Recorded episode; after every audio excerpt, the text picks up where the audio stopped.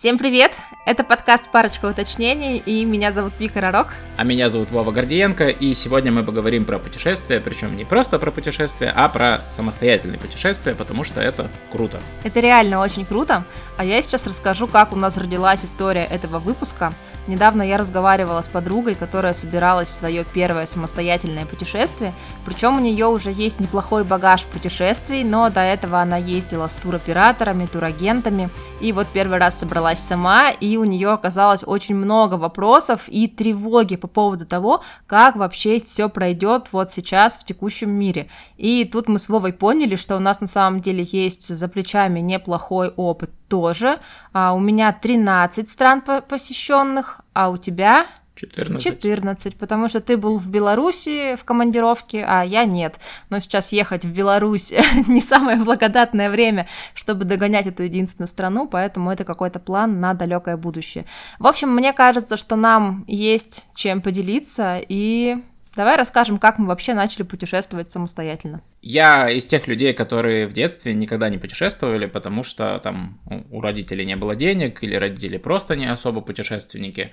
И мои максимальные путешествия, там это в глубоком детстве, там куда-нибудь к бабушке в деревню, а там повзрослее это, условно говоря, там к родственникам в Барнаул. По сути, это ничего не меняется. Ты просто приезжаешь в такой же абсолютно город, немножечко поменьше размером, на той же реке, в общем, и с тем же климатом, и с теми же людьми. Затем э, я понял, что я очень хочу путешествовать, что я вот просто, я смотрю на эти картинки, я смотрю, как выглядит Европа, ну, я такой, ну, надо в этот другой мир съездить когда-нибудь. Вот, у меня была такая мечта всегда. По-настоящему путешествовать э, там мы начали, когда мы уже вместе встречались. Первым нашим путешествием, наверное, можно назвать поездку в Петербург. И мне кажется, это была такая нормальная тренировка в плане поиска того, что мы будем смотреть, потому что, естественно, мы ездили без всяких гидов, экскурсий и так далее. Петербург очень простой город в плане найти что посмотреть, что увидеть и, и так далее, и где погулять, несмотря на его климат. Это точно.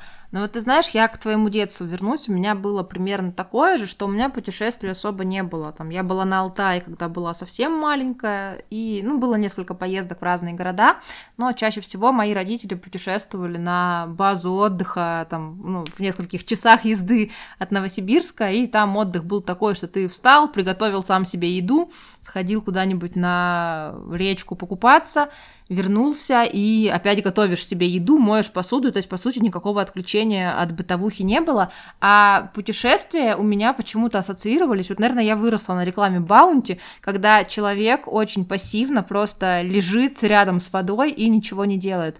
И на самом деле мое первое заграничное путешествие случилось раньше тебя, я ездила в Таиланд с подружкой как раз, и она спросила меня, а чего ты хочешь? А я такая, опа, а что, можно чего-то хотеть, что ли, от путешествий? То есть это не просто вот так вот лечь и лежать там до обеда лицом к солнцу, а после обеда попой кверху. Оказывается, нет. И вот мне интересно, как у тебя вообще родилась идея путешествовать за границу самостоятельно, потому что я-то ездила в Таиланд первый раз с туроператором, а вот твоя первая поездка, наша совместная, да, поездка, получается, была в Италию, и ты решил делать практически все сам. Да, мы все-таки летали по туру, и это было просто для того, чтобы был чартерный прямой перелет, что довольно удобно. Это были еще времена, когда Трансайра существовало, и мы на Трансайра летали. По сути, это все, что нам нужно было от туроператора. Это вот прямой перелет, жилье и больше ничего. Все остальное я планировал, да, самостоятельно. По нескольким причинам, но основная, на самом-то деле, причина в том, что тогда у нас, ну, не очень много денег было, а посмотреть Италию хотелось. Проблема всех вот этих вот туров, гидов, поездок, э, вот когда вот ты толпой за флажком ходишь, и вот, вот всех этих вещей, э, в том, что это зачастую неоправданно дорого. Там, например, вот мы жили в Римени, по большей части это, ну, такой маленький курорт, да, и туда ездят именно вот на море лежать. И иногда садиться в автобус своего туроператора и катить куда-то в какой-то город, и там тебе чего-нибудь расскажут, и поводят тебя по всяким местам. Например, поездка в Венецию стоила там, по-моему, что-то 200 евро с человека, что ли, что-то такое. При том, что билет на поезд туда же, в Венецию из Римени, стоил там, условно говоря, 15 евро на человека человека. Ну, вопрос, ехать самостоятельно или ехать с туром вообще не стоял. Тем более, что это Европа. В Европу очень просто ездить самостоятельно. Отличный общественный транспорт в большинстве стран, знание английского у местных в большинстве стран, опять же. И поэтому у тебя не возникает вопросов, а куда мне идти, а что мне делать, а что если я потеряюсь, вообще не возникает, потому что все очень просто. Знаешь, что я вспомнила? Когда мы вышли из аэропорта Римени, ты прям бесился, что, блин, тут никто не говорит по-русски, тут все по-английски. Представляешь, какие мы были с тобой отчаянные, что не зная языка на должном уровне, ни разу не быв в тех местах, вообще не имея опыта путешествия там за границу у тебя, ты все равно решился все планировать сам. Я не знаю, я просто все это очень люблю. Я не то чтобы полюбил это после того, как мы стали путешествовать. Мне просто очень нравится там искать, что вот э, если мы хотим поехать в этот город, то есть вот вариант поехать на поезде за такую-то цену, а есть вариант поехать на автобусе за такую цену. Шариться во всех этих часто очень плохо работающих европейских сайтах, которые были сделаны в 95-м и с тех пор не менялись. Но в целом ты как будто бы получаешь э, кайф не только от самого путешествия, но и от подготовки заранее тоже, потому что я вот кайфую от этого, я там смотрю, где что на карте находится, отмечаю это точками, потом эти точки соединяю, придумывая, как мы будем двигаться, в какой день мы туда поедем, в какой день мы сюда поедем. То есть я, по сути, делаю эту работу вместо того, что делает туроператор, туроператор или гид, да, и вот зачем мне платить гиду, если мне самому это нравится? В целом, да. А скажи, пожалуйста, почему ты еще выбираешь самостоятельные путешествия? Потому что я часто сталкиваюсь с таким, что, ну, типа, проще же, когда там все включено, например, да, когда за тебя сделали все. Ну и я, честно говоря, не знаю, если бы я куда-то ездила без тебя, а как, по каким бы пакетам или не пакетам ездила я.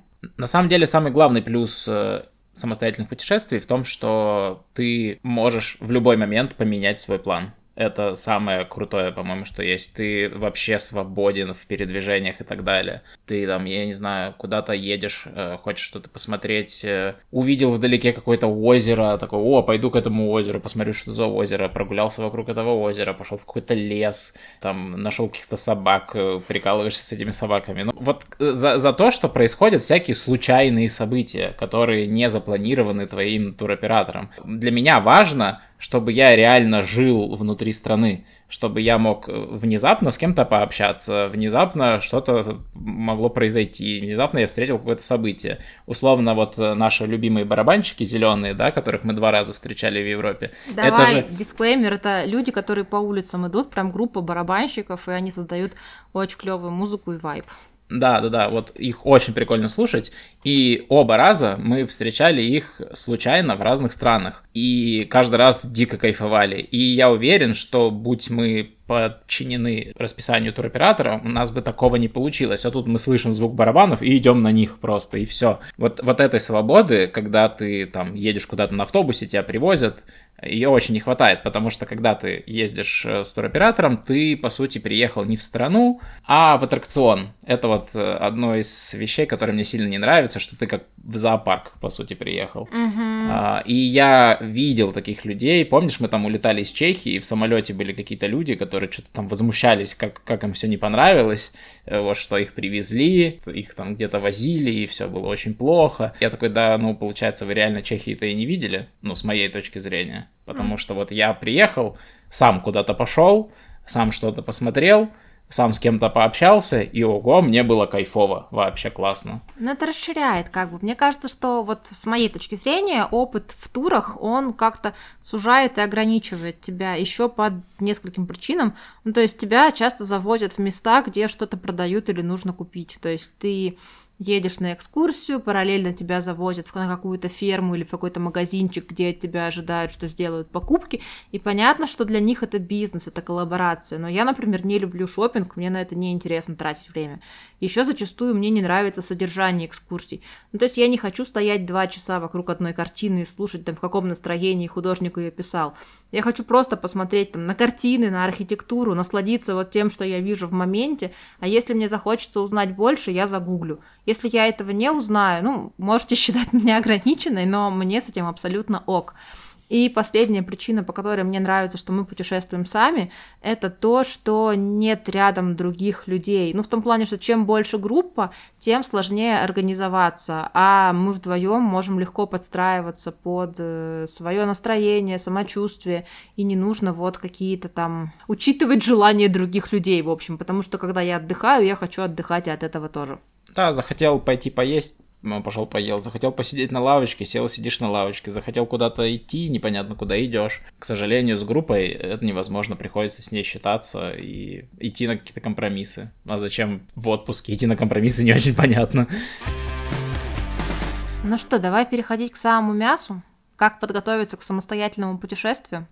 Мне на самом деле очень интересно, потому что я в этом практически не участвую. То есть ты меня спрашиваешь, какие места я бы хотела посетить. Я называю обычно там одно, два, три места. А я знаю, что нам нужно где-то поесть. И, по-моему, в выпуске про вегетарианство мы рассказывали, да, что сейчас мы там гуглим и составляем заранее список кафешек, где едим. Это лежит на мне. Ну и в целом я подключаюсь, наверное, на этапе составить список вещей, что нужно собрать, и приехать в аэропорт вовремя. Вот все остальное лежит лежит на тебе. Можешь, пожалуйста, для тех, кто ни разу не занимался самостоятельными путешествиями, рассказать вообще, как бы, с чего ты начинаешь и какой-то, не знаю, может пошаговый путь дать, то есть какие, какой-то вектор, то есть что нужно сделать, чтобы все прошло успешно. Ну, начинается все просто. Э, важно к путешествию подходить как к проекту и идти теми этапами, которые проходит проект в своей жизни, да, то есть сначала у тебя возникает какая-то идея, это может быть простая идея, хочу поехать в Италию, а там без каких-то уточнений решений.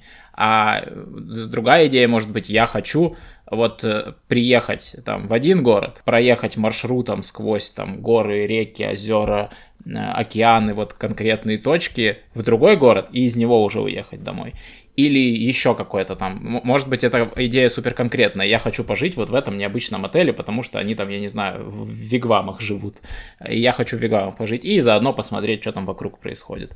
И вот из такой идеи уже понятно, что делать. Ты для начала ставишь точку на карте. Очень просто. У меня существуют отдельные на Google Maps точки, которые именно вот места, которые надо посетить, которые хочется посетить. Это, эти, все эти точки это по сути идеи, что можно сделать с путешествием. А, ну или часть идеи. Например, у меня есть там идея, которая все еще не воплощена, но я очень хочу, э, чтобы она у нас случилась. Это проехать кольцевой маршрут по странам Бенилюкса. И у меня там стоят точки, в каких точках мы хотим останавливаться, но сама идея это больше, чем эти точки. Следующий этап это уже непосредственно э, понять, э, как между этими точками можно Перемещаться? Перемещаться, да. И как это будет удобно. И тут уже в ход идут э, всякие там европейские сайты транспортных компаний и так далее. А разве не авиабилеты в том плане, что ты выбираешь, до какого города ты долетишь и из какого будешь вылетать обратно? Типа? Это все вместе, на самом деле, потому что ты определяешь самую удобную точку.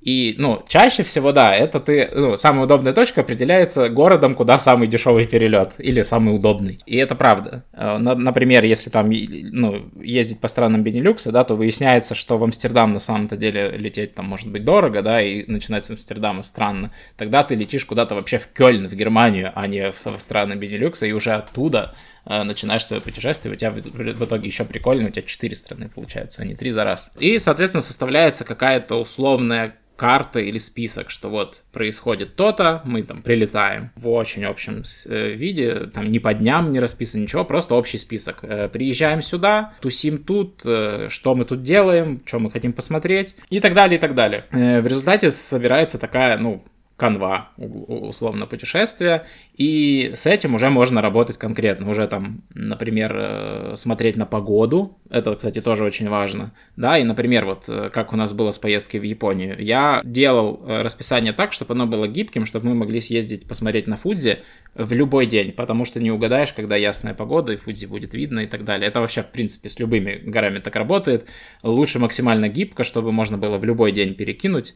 Видишь ясный день, теплую погоду, все, ты едешь именно туда, остальные планы бросаешь и переносишь на какие-то другие дни. Чаще всего в путешествии это возможно кроме там каких-то вещей, когда у тебя там, не знаю, концерт чей-то запланирован, и ты не можешь а, его никак сдвинуть по понятным причинам. Тогда да. Кстати, знаешь, я вспомнила, что когда мы первые разы ездили, у нас было прям по дням все жестко прописано, типа, что день первый, день второй, день третий, и прям с полной программой, что мы садимся на такой-то автобус, там вот мы идем туда-сюда, прям чуть ли не по времени тайминг был заложен. А чем мы дальше путешествуем, тем как будто эти планы становились расслабленнее. Это из-за того, что у тебя уже появился опыт в планировании, и ты стал меньше переживать, или по другим причинам вот эти планы стали больше гибкими. Ну, это зависит от сложности путешествия и, да, от опыта. Ну, то есть, например, вот э, мы решили поехать в Грузию. Естественно, там вообще можно ничего не планировать, все и так понятно. Ну, то есть, вот этот план по дням расписывать нет никакого смысла, потому что с Грузией и так понятно, что делать. Это очень хорошая, удобная страна для того, чтобы все было красиво и классно. Если путешествие планируется сложное, да, вот как, например, вот у нас было там пересечь Доломиты, да, тогда, конечно, там надо все по расписанию писать, потому что там нужно смотреть, когда уезжает автобус, автобус он тебя ждать, естественно, не будет, а это Европа, поэтому автобусы там могут в выходные не ходить или там ходить раз в три часа, поэтому если ты опоздаешь на один автобус, другой будет через три часа, и нужно вот очень четко э, за этим всем следить. Поэтому вот э, как бы две вещи. Это да, опыт, естественно, с опытом гораздо все расслабление происходит. А во-вторых, сложность путешествия или сложность страны. Например, там Япония, да, я к ней гораздо тщательнее готовился, чем к любой европейской стране, потому что я переживал, что сложный язык, э, другая совсем культура и так далее, и так далее. Потому что летать в Европу это все равно, что летать в любой другой город России, условно говоря, просто там теплее и, и по-русски не говорят. Есть еще один момент, почему стало вот как будто расслабленнее в плане подготовки. Это бюджет, потому что следующий этап после того, как ты построил весь маршрут, это посчитать бюджет. И раньше я его считал очень тщательно, что вот этот автобус, он стоит столько-то, вот здесь мы поедим, ну, примерно на столько-то, а вот здесь э, вход в замок, он стоит там 30 евро, тоже надо вот подготовиться. И, и вылезти за бюджет в те времена, то есть там, не знаю, в 16 году для нас было критично. На сегодняшний день для нас вылезти из бюджета, ну, типа, окей, вылезли из бюджета, чуть-чуть а, больше потратили. Я даже, ну, про вылезти из бюджета, мы же когда в Дубае летали, у нас отменили последний рейс, и получается, нам пришлось поехать в другой город из э, Дубая в Шарджу, да, купить билеты на другую авиакомпанию, плюс забронировать еще отель на сутки, потому что ну, это вообще была незапланированная ситуация. И я понимаю, как хорошо, что есть вот эта вот накопленная подушка, да, на которую можно опереться, потому что раньше я не представляю, что бы мы делали в случае отмены рейса. А здесь мы просто позвонили, ну, это был ночной перелет, я позвонила в отель и говорю, ребят, вот такая вот ситуация, а можно ли мы вернемся в тот номер, в котором мы спали, доспим, а утром выйдем. И они такие, да, пожалуйста, без проблем. А раньше, я не знаю, мы бы, наверное, паниковали и сидели бы в аэропорту до Талова, пока не появились бы работники авиакомпании, которых ночью, разумеется, не было в аэропорту. Там вообще пустой аэропорт был. Да, то есть ты просто понимаешь, что да, будет, скорее всего, какие-то еще расходы плюс 300 баксов, но тебе важнее не мучиться, да, а комфортно завершить свое путешествие, поэтому вот происходит вот так. Когда вот это стало возможным, я конечно, сильно расслабился, потому что мне не нужно вот, типа, вот мы полторы тысячи долларов на эту поездку выделили, надо в нее точно там уложиться. Теперь я об этом не думаю вообще. Я такой, ну, на поездку уйдет столько-то денег или столько-то денег, если что-то пойдет не так, ну и ладно, типа, мы совсем справимся. Поэтому, да, это стало сильно проще, конечно. Деньги решают. Ну, это типа не проблема и не конец света, а просто какие-то временные трудности, которые решаются деньгами. Да, мне в этом плане нравится, что когда у нас в поездках что-то идет не так, мы называем это не проблемой, а приключением. И это хорошо работает, правда. Ну, хороший новояз. На самом деле, какая-то часть меня любит это в путешествиях. Вот что-то произошло неожиданное. Потому что это каждый раз получается веселая баечка, которую мы потом можем рассказать, как вот про эту отмену рейса. Кстати, Флайван до сих пор не вернул нам деньги. Мы летали в мае, сейчас уже ноябрь. Полгода прошло, надо им еще раз написать. Антиреклама, да, не летайте Флайван. В общем, я это все к тому, что путешествие, во-первых, становится проще, естественно, с деньгами, а во-вторых, нужно просто хотя бы первый раз попробовать, э, запланировать все самому и дальше уже все будет сильно проще, а потом вы вообще расслабитесь. В целом все, все остальное, о чем нужно озаботиться, это уже чисто технические моменты. Это бронирование жилья, открываешь букинг или Airbnb, что вам нравится, и вперед, поехали. В каждом городе, в каждом месте, где вы останавливаетесь, что тогда есть, покупаешь э, номер, если номеров нет, немножечко корректируешь маршрут, все это довольно просто. И второй важный технический момент для людей с не очень сильными паспортами, как у нас, это, ну, озаботиться заранее визами и всем прочим, да, то есть если ты едешь в Европу, то понятное дело, что, скорее всего, тебе понадобится там шенгенская виза. Если ты едешь в Японию,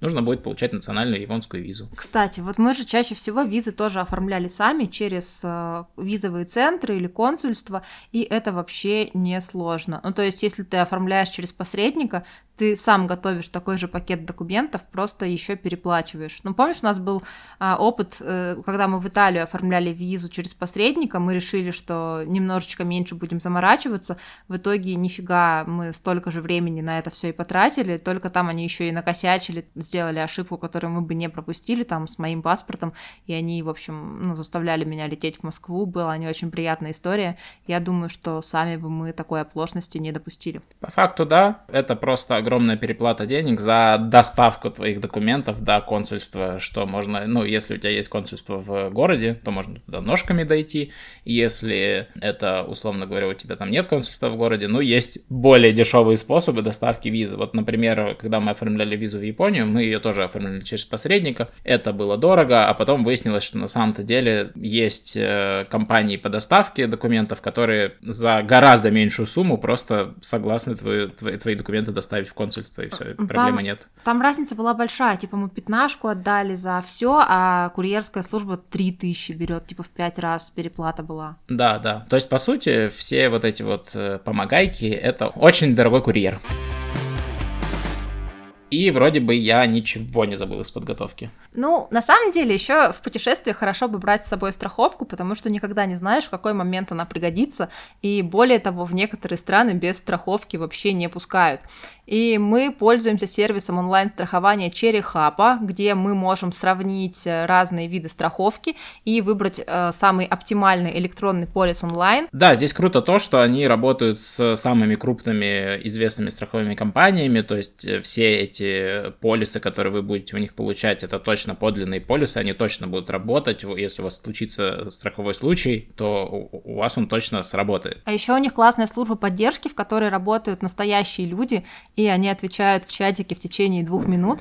Ну и в целом индекс удовлетворенности клиентов за два года составляет 98%, и это очень достойно. Чтобы оформить э, страховку в Черехапа по поводу путешествия или по поводу чего-то еще, просто переходите по ссылке в описании и дальше оформляйте, что вам нужно. Путешествуйте безопасно. В общем, все это на самом деле звучит несложно, хотя кажется, может быть, как-то объемно, особенно там заморочки с визами и все такое, но на самом деле это все просто решается по ходу, и ничего страшного не происходит. Что дальше? Важно ознакомиться вообще, в какие страны вы едете, какие там культурные особенности, что там можно, что нельзя, потому что во всех странах это по-разному. Ознакомиться с тем, какие там есть мобильные операторы, просто чтобы вам симку прям в аэропорту или еще где-нибудь купить и, и не париться с этим. Это вообще самое простое действие и самое первое действие, которое вы делаете по приезду. Можно там изучать уже ходули, безнал или нужно ввести вести с собой наличку, но это уже тоже такие детали на самом-то деле, не, не очень важные. С какими сложностями мне обещали, что я столкнусь. У меня нет водительских прав, у Вики тоже нет водительских прав, то есть мы стараемся путешествовать там на общественном транспорте, в крайнем случае там берем такси. Чаще всего общественный транспорт, э, про него можно там найти информацию и все такое, поэтому это несложно. Нам говорили, когда мы собирались в путешествие по Доломитовым Альпам, что проехать их без машины невозможно, что если ты хочешь нормально отдохнуть в Доломитах, то машина вообще обязательно, если ты без прав, даже не суйся. И это оказалось неправдой, потому что общественный транспорт в Доломитовых Альпах развит хорошо, с э, немецким качеством, итальянской радостью, э, с веселыми водителями автобусов, которые тебе машут, если ты идешь по горной дороге и так далее, и так далее. В общем, там все классно, все работает. Да, если у вас есть права, это упрощает дело, потому что вы приземляетесь в аэропорту, где-то там рядом берете машину в аренду и едете дальше. Но, во-первых, это чаще всего, ну, довольно-таки дорого. Во-вторых, это чревато всякими пробками. Поэтому мы, например, предпочитаем поезд. Э, везде, где можно поехать на поезде, мы едем на поезде. И купить билет на поезд это тоже супер простое действие. Чаще всего вам даже не надо ни с кем взаимодействовать, потому что существуют всякие автоматы. Поэтому на самом деле ездите вы на машине, не ездите вы на машине, первый раз вы едете или 31-й, ехать в Европу, особенно в Европу, но и на самом деле в большинство стран, довольно-таки простая затея. Ну, я могу сказать, что вот то наше путешествие это одно из самых крутейших вообще пока что на текущий момент э, из того, что мы делали. Там, получается, у нас какой был маршрут? Это мы прилетели в Верону, поехали в Венецию, оттуда мы поехали в... Картину. Картина Дампец, это были угу. сами Доломиты. Дальше Бальцана, Инсбрук и Мюнхен. И вот за две недели, получается, у нас три страны, причем это были не безумные скачки, когда один день на один город, а вполне так комфортненько с тем, что можно задержаться в тех городах, в которых нам понравится. Ну, в смысле, мы заранее запланировали, что мы дольше всего хотели быть в картине, так и получилось. И это было прям очень круто. Да, это не значит, что мы в картине сидели, да, мы еще вокруг картины поездили, сходили во всякие треки. Там как из самого города можно подняться на подъемники и куда-то пойти, так и сесть в автобус, проехать там полчаса и оказаться вообще где-то в каком-то сказочном месте и тоже там погулять. Так что да, путешествуйте самостоятельно, чтобы увидеть всю эту красоту. Наверное, теперь стоит перейти к тому, в чем есть отличие от путешествий. Мы очень много говорили про Европу, но mm-hmm. надо и про Азию сказать. Из этого мы перейдем на самом деле к сложностям. Ну, я в Азии была, получается, три раза. Первый раз в Таиланде без тебя с туроператором, Второй раз мы ездили в Таиланд с тобой вместе, и мы были в Японии, ты уже про это немножечко упоминал сегодня. Э, про Японию тут я поменьше буду говорить, потому что Япония для меня та же Европа, потому что там супер крутая инфраструктура, супер быстрые поезда, вот эти буллет трейны, в которые ты садишься и через полтора часа оказываешься вообще на другом конце острова. Там все понятно объяснено, там люди тоже в целом понимают английский, поэтому сложностей с Японией, кроме оформления визы, я никаких не вижу. Все очень классно, люди кайфовые, еда божественная. До всего можно добраться на поездах, буквально до любой точки страны, вообще любого клочка земли. Поэтому Япония это прям по инфраструктуре и простоте для туриста, это вообще супер страна. Э, другое дело, Таиланд.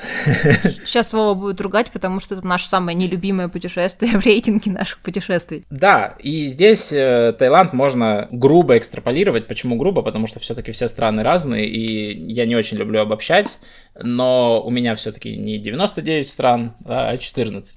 Поэтому, а, если говорить про Таиланд, то это пример страны с плохой инфраструктурой, что сказывается на туристах. Более того, это страна с плохой инфраструктурой, которой пользуются местные в том плане, что так как инфраструктуры нет, мы будем задирать для туристов цены. Хочешь куда-то доехать? Ну, у нас поездов нет, э, рейсовых автобусов нет, поэтому вот тебе маршрутка в три дорого, где ты будешь сидеть э, заваленный чужими чемоданами и даже не видеть, куда ты едешь, потому что вокруг сумки, сумки, сумки и другие люди. И вот э, это, оно, конечно, влияет это абсолютно какой-то колорит и другой уровень путешествий, конечно. Я знаю людей, которые вот это любят, и они как раз любят Юго-Восточную Азию, Индию, какие-то вот такие страны, где все подчинено не порядку, как в Европе или в Японии, а абсолютнейшему хаосу, и они вот любят вот этот хаос, любят погрузиться, любят вот это вот, ой, а мы тут не уехали, а тут смогли уехать, а тут нас увез какой-то чувак, вообще мы думали, он маньяк, но он не маньяк, он нас довез, и вообще классный мужик оказался, еще чем-то накормил, и вот люди, когда рассказывают эти истории, они прям кайфуют. Я тоже кайфую, когда рассказываю такие истории, но в моменте, когда я вспоминаю вот всю эту э, жесть, я на самом деле думаю о том, что, ну, наверное, в эту страну я возвращаться так скоро не хочу. Может быть, когда-нибудь мне снова захочется вкусить вот этого хаоса, но нет. И вот э, с такими странами обычно сложнее, потому что нет никаких сайтов, которые бы тебе объяснили, как добраться из одного города в другой, а, нет никаких э, там гарантий безопасности, условно говоря. Если говорить про тот же Таиланд, да, то я знаю несколько историй людей, которые захотели поехать в Камбоджу, их привезли на якобы пограничный пункт, а это оказался не пограничный пункт, а просто у них, с них там взяли кучу денег, и потом еще нужно было доехать до настоящего пограничного пункта. Ну, ты знаешь еще про Таиланд? Мне кажется, мы ездили там в экономное место, мы были в Паттайе. Мне кажется, нельзя по одной Паттайе оценивать вообще весь Таиланд, ну, то есть там Пхукет, Краби и другие острова, на которых мы не были, там может быть совершенно другой опыт, но и другой характер отдыха, наверное. Да, и при том, что вот мы сейчас обо всем этом говорим, отдых, вот как ты вначале говорила, что ты сначала одним бочком к солнышку полежал, потом другим бочком к солнышку полежал, это тоже офигенный отдых на самом деле. Просто для этого есть ну, определенный набор для меня стран. Например, Мальдивы, они именно для этого как будто бы и были созданы планетой. Ты едешь э, ради белого песочка, ради голубой водички и ради того, чтобы вокруг тебя там рыбки и скатики плавали. Все, тебе больше ничего, по сути, от Мальдив-то и не надо. И это тоже классный вид отдыха. Если ты едешь, э, например, э, в Италию и сидишь в Римени на море, для меня вот это уже неприемлемо, потому что вокруг тебя Италия! Ты что? Как можно сидеть смотреть на море, когда там ого-го сколько всего есть? Ну, это действительно ты едешь с разным настроением просто, но мы вот чаще всего выбирали городской отдых, и я надеюсь, что там в следующий раз или через следующий раз у нас будут как раз вот эти вот потрясающие голубые Мальдивы, где можно будет погреть бачка и просто не делать ничего.